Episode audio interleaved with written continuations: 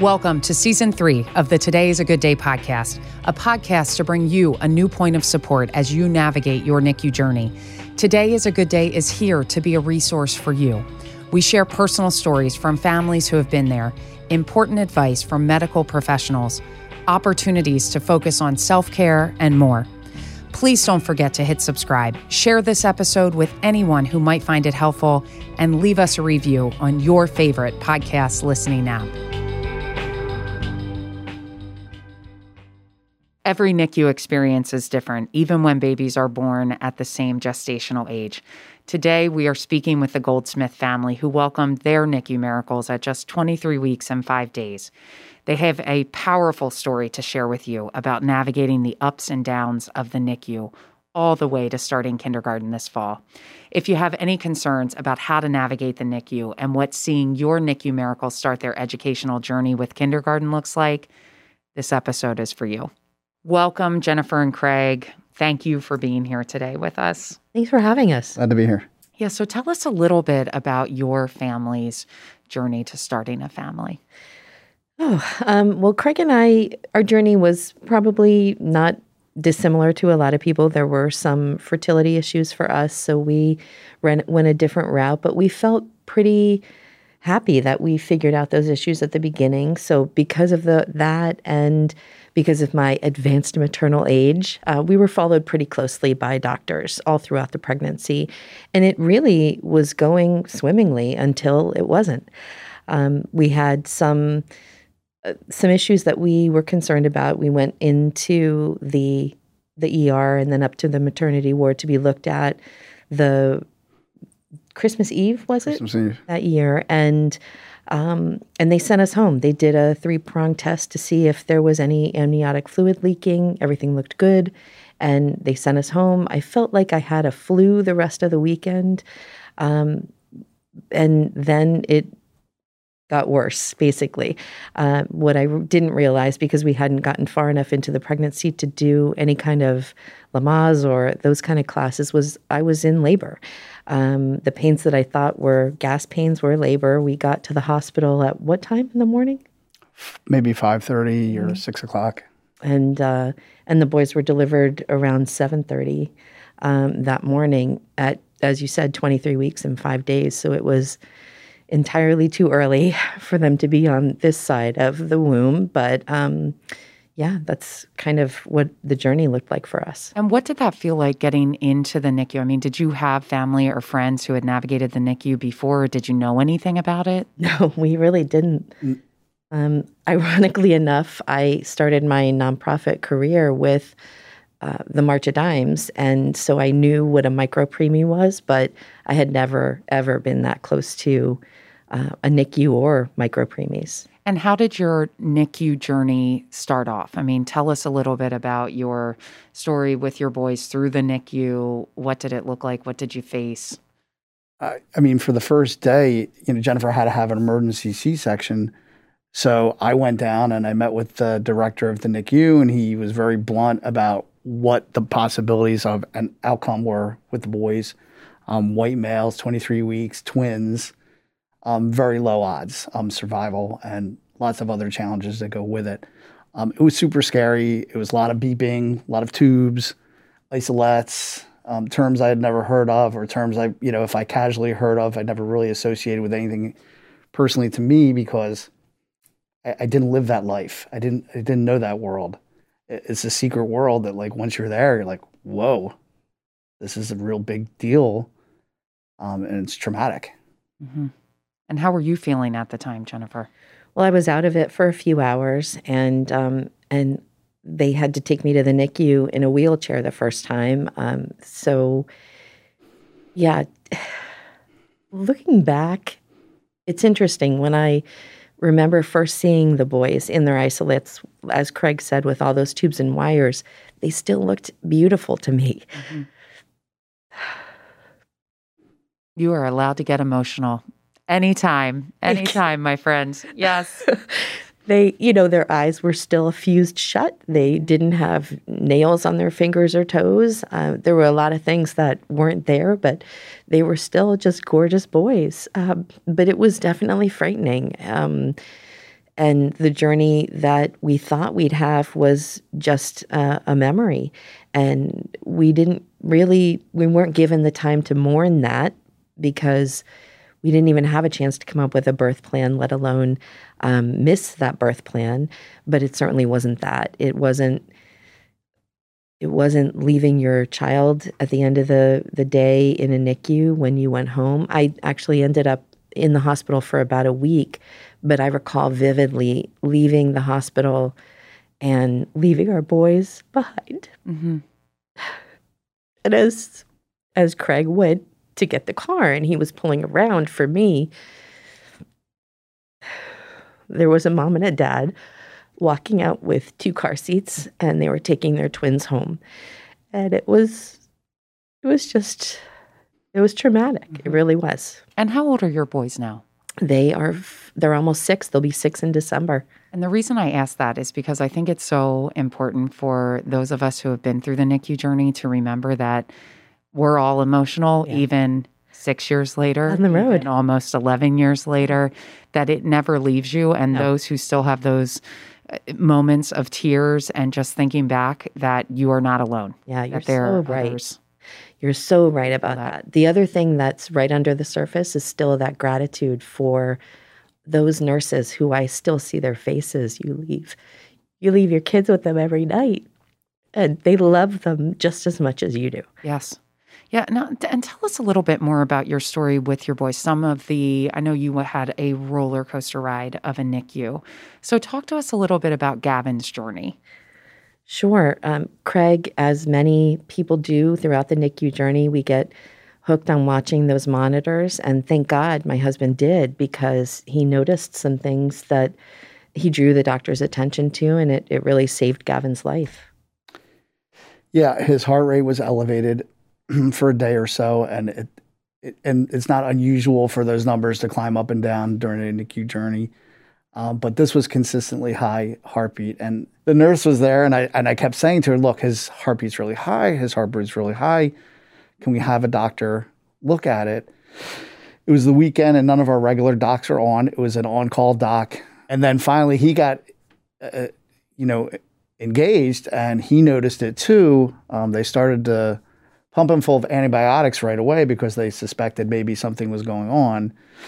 And then, you know, the worst that we could ever hear happened is mm-hmm. um, he probably had medical NEC, which was when I first came on. And I went to that, uh, went walked in the NICU for the first time. The first thing the director said to me was, "The thing you don't want to hear the most is you don't want to hear medical NEC." Mm-hmm. Those are the two words you don't want to hear. Well, of course, those are the two words we did hear, and it was a, a panic after that um, and just a whirlwind of choices, what had to happen, the transfer.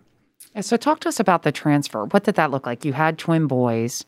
One now was looking as though he had to be transferred to another hospital. Mm-hmm. How did you make that decision together to say, yes, we do need to do the transfer yeah. and we're going to have our other son here? Mm-hmm. That was an agonizing decision. I remember every single minute of that day.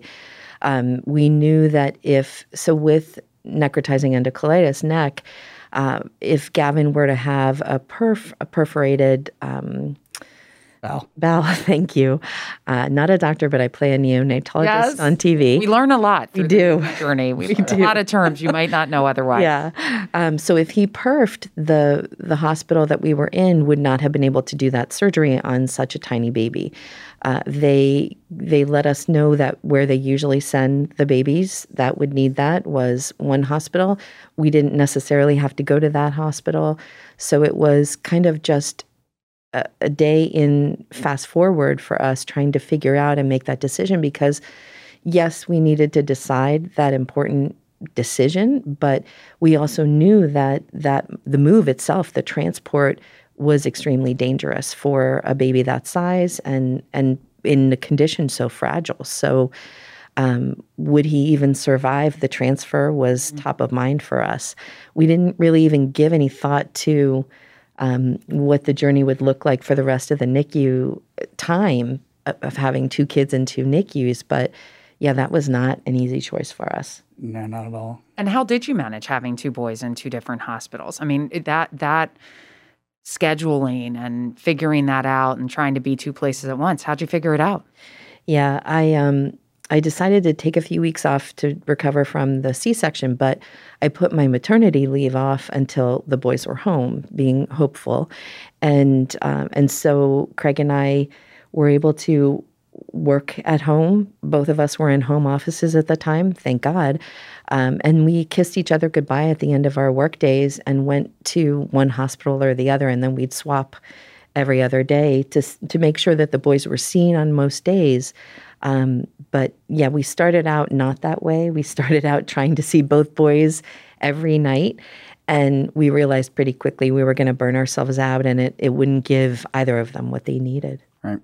And it wasn't sustainable. No. Like that. And that's great advice from someone who has truly walked the walk Yeah. through having two kids in two different hospitals. And we talk a lot about advocating for your baby, which I think for families can be very intimidating, right? Working with medical team members, trying to understand the language, just like we were talking about. hmm But how did you all speak up for um, your sons and advocate for them the best that you could? Well, you know, when Gavin first went, um, the medical director called us that day, the next day, and said, "Look, your baby has a minimal chance of survival." She was very blunt on the phone, and that just was like a hammer beating both of us on the head. And we're like, "Well, we can't be here. We have to go get in front of her and advocate for these kids, um, because over the phone is very impersonal." Um, kind of like what she did with us, and so We, we raced on down. We, we scheduled an emergency family meeting and we said, look, this child is going to survive. How do you plan on making that happen? Right. Um, and every step of the way, advocating after that became just like that. I, just like that memory. I'd use that to drive me. Um, and, and I tell a funny anecdotal story is we went to Paris as a baby moon um, in November of 2013. Well, everybody remembers, or, I'm sorry, November 2015. Well, coincidentally, it's a Friday the 13th, but November the 13th in Paris was that giant attack. And we should have been around the area of that attack. Um, but Jennifer wasn't feeling well with the twins that evening. And so we stayed at our hotel instead. It was our night before we left on the plane. Um, so, you know, if they f- if they saved our lives like that, the least we could do is give everything and force everybody that they could, you know, to get there and, and do what they have to do and like really try their best for these kids because I believe that was a sign that, you know, we had to do everything we could um, for their lives. It's literally for their lives. Yeah, and Martha, you know, um, the advocating for these kids starts even before they're born because you have decisions to make uh, when you know you're going into labor at 23 weeks. Um, so yeah, that advocating starts immediately, and I really feel like for most parents, at some point or another in their life, they're doing that advocating for their kids. But we started even before they took their first breath, um, fighting for them. So Yeah. Uh, thank you all for sharing that, uh, sharing your story with us, and just talking about those specific moments because I think advocating can be really hard and asking a ton of questions, right? I mean, just and I'm sure you all asked so many questions during your NICU journey. And did you journal? yeah, Right? Yes. Yeah, in fact, in preparation for this, I pulled out my Today is a Good Day journal. um, most of it, I'll admit, was for um, when the boys were separated in two different hospitals. That's when I really started to journal more. And a lot of it had to do with those specifics that you were called with every day. What is the heart rate? What what's their weight today? You know, all those important things that you need to know. And what are the problems of the day that we're dealing with? Um, but yeah, journaling definitely helped me for certain. Um, and one more note on the advocating and and feeling comfortable as a non medical professional. Um, try to stay away from Dr. Google as much as you can. But for us, we were fortunate enough that when Gavin was faced with a possible surgery, we had the doctors and nurses at a different hospital to talk to about it. Um, we decided, and it really was our decision, to keep the boys at two separate hospitals because Declan was getting what he needed at Abington, just feed and grow kind of a, a neonatal experience. Um, whereas Gavin, Gavin needed something more. But those doctors at Abington helped us to figure out some hard decisions we had. And we advocated a lot for Gavin um, with their advice and just reminded them, you know, we're the final decision here. So, As you face medical procedures, surgeries for your boys, what did that look like for you with expectations on recoveries? And the, the reason I say that, I remember Claire went through laser eye surgery. Mhm. Our expectations were that she was going to recover very quickly from that. She did not. It Oh. set us back at least a week in her recovery, which was very hard on Sure. us Sure. because it's it wasn't our expectation. With the surgeries that you all faced, what did that look like? How did you work together to get through it? Um, you know, as far as Declan is concerned, um, he had a pretty easy road. But then again, like like what you were saying, when he had his ROP surgery, retinopathy of prematurity, um, he was set back because he was set to set to go on a nice path home. Also, he had a double inguinal hernia, so he had to get transferred to St. Christopher for another surgery. Um, at the same time that Gavin had a reanastomosis, um, because after the medical NEC, he strictured and had to have a surgery then. I don't know how we came to these decisions or how we handled it. We just knew. I mean, a lot of it is gut feeling. You know, there's. I mean, right? I don't know how we handled it. Um, it was super stressful, and you know, we felt like whatever we needed to do in the moment, if it was right, we would okay that. And some things, you know, the stricture was emergent. Um, some of the other things were non-emergent, but instead of having ROP, we had Avastin shots. I mean, there's I, I can't even. Yeah.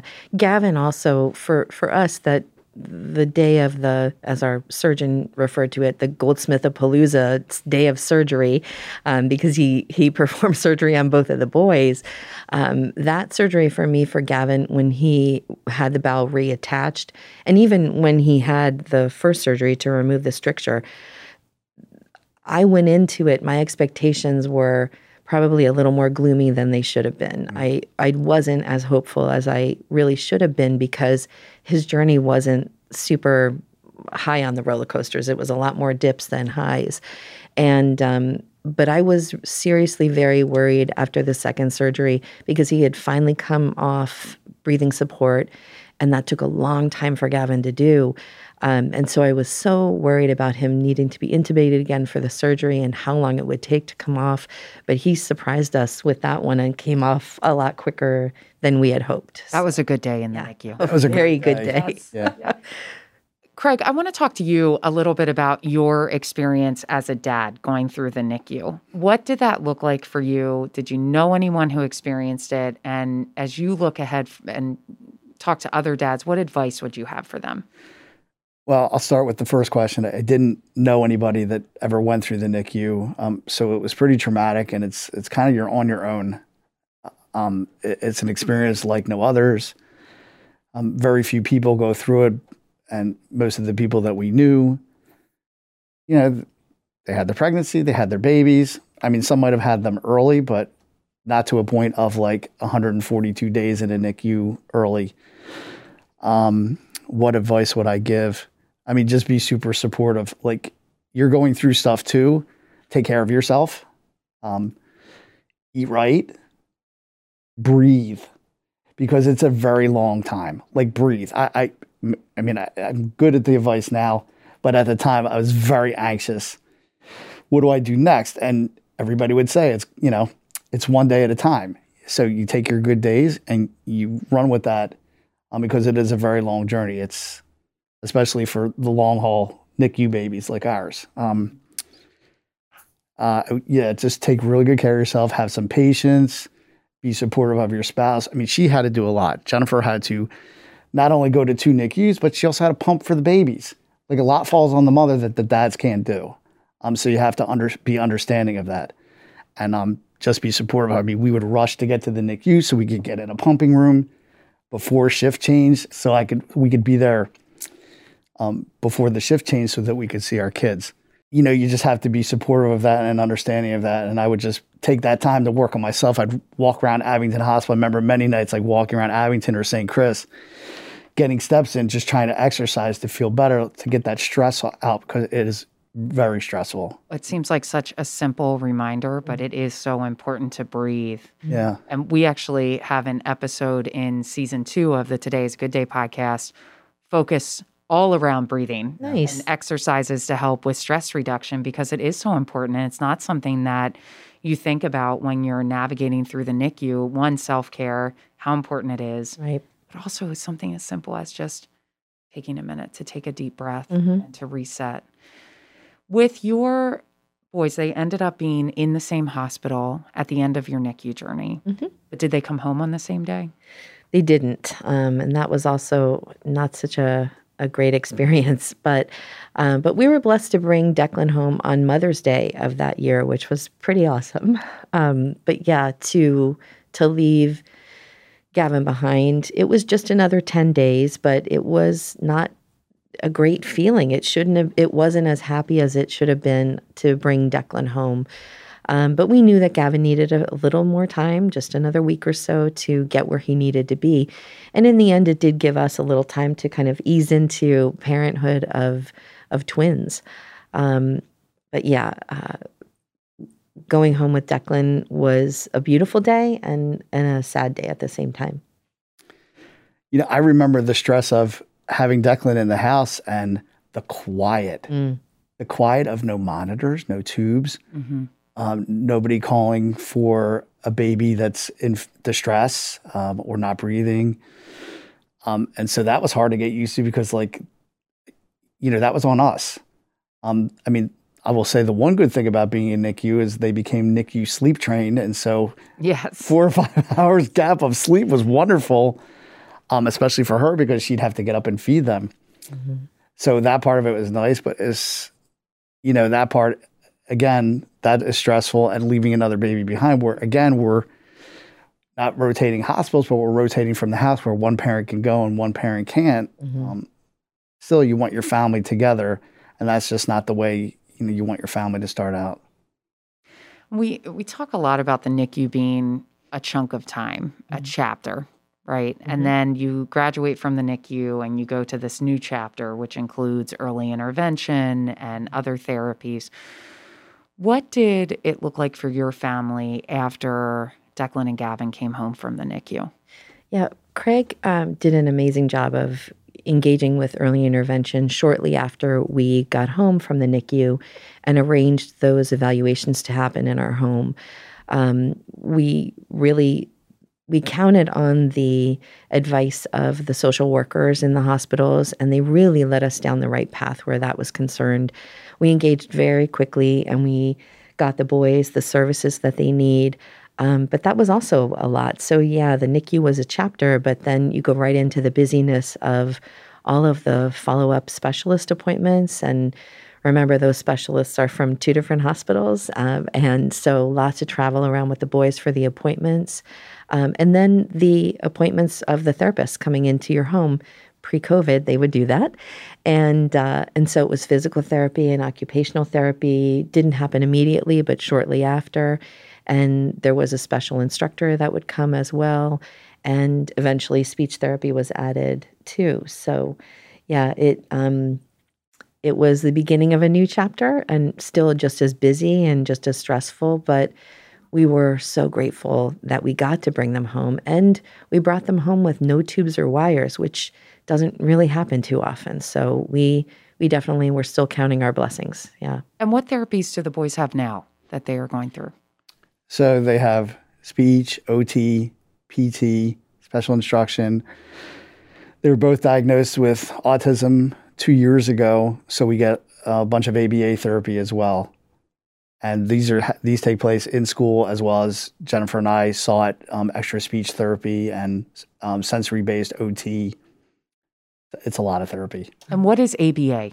Uh, applied behavioral analysis. It's what the standard is for autism for for lack of a better word, how they train kids to behave properly with autism. Uh, And how do you all navigate through all these therapies together?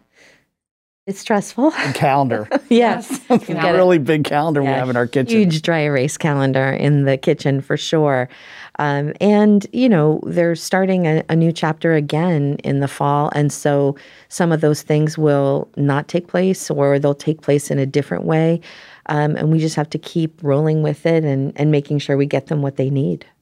And can we say this new chapter? It's a big milestone. It is. NICU parents Huge. celebrate every milestone, right? So, do you want to share what the the big milestone is? Kindergarten. Here we come. Oh, what a milestone to reach when you think about 23 weekers making Mm-hmm. Yeah. it to kindergarten. Yeah. We feel the same. Yeah. I mean, it's just an Mhm. amazing, amazing accomplishment. Mhm. So, when you look back on your NICU journey, what is one piece of advice you would give to other families who are going through a, a similar experience? You know, relax, uh, but also advocate when you need to. Those are the two things I could say because it's a very long journey, especially if depending on how premature your children are. You know, that's everything. It's all the words that people said to us at the time. I just waved them off, but it turned out to be true. They're going to be here a long time. They're going to have highs and lows. They're going to take two steps forward and one step back. It's going to be a huge roller coaster ride that you're going to get sick of. And, and all those things were true. Yes. Um, yes. But the other thing is, you know, you have to advocate for your kids because if you feel something's wrong, speak up and ask. Just ask questions. Nobody's going to be mad at you for asking. I think they would be more concerned if you didn't ask everything and just assumed everything was okay because how engaged would they really think you were as a parent if you never said anything? Um, and that's not judgmental. It just means, you know, you just have to, you really have to be engaged and, and kind of advocate for them because there's so much to do, especially premature kids uh, have a lot of issues that neuro, you know, uh, full term babies, some will have, but majority do not. and not being scared to ask the questions. Right. So important. Yeah. Every, every time you don't understand something. I mean, think about the terminology you all just used in this brief time that we've been having this conversation. Right. You didn't know what those words meant, right? Before you went through it. And I'm sure it was a lot of questions that you were asking to help educate yourselves and to help your boys be as successful as possible. Uh, Jennifer, piece of advice you would have. Yeah, um, I probably have two. I can get it down to that many. Um, first and foremost, take people up on the help that they offer and tell them specifically what you need. Um, people don't know what to do, they don't know what to say, so let them know. If it's a healthy meal, if it's um, an ear, whatever it is that you need, take them up on what they're offering. Um, and then the other thing is let go of the guilt. For all the the moms out there watching and listening, uh, just if you can't pump pump as many times as you want to that day, if you uh, aren't getting to see them as for this care time or that care time, just let go of the guilt. You're doing everything you can for your child, and just feel good about that. Yes, what a great note to end on. Thank you both for sharing your personal story. So excited for the boys to be heading to kindergarten this Thanks, fall Martha. and really grateful for you being here. Thanks for having you. us. This episode of the Today is a Good Day podcast is brought to you with support from Life Celebration by Givnish and Key Bank.